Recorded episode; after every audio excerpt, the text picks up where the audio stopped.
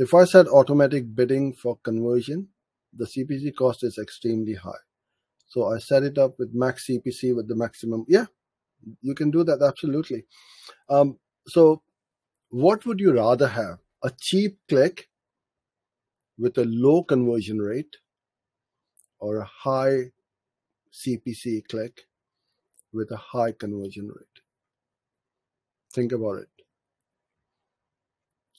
I'd rather pay that expensive click which has got a higher conversion rate because my cost per conversion will be lower.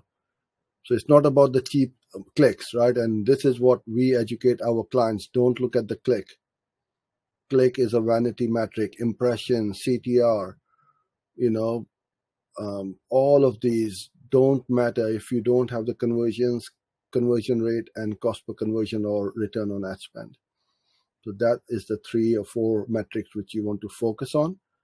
And then, yes, you need to keep an eye on the other ones as well if things aren't working. But if they are working and you're getting expensive clicks, but really good return on ad spend or profitable uh, CPA, then you just keep scaling it up.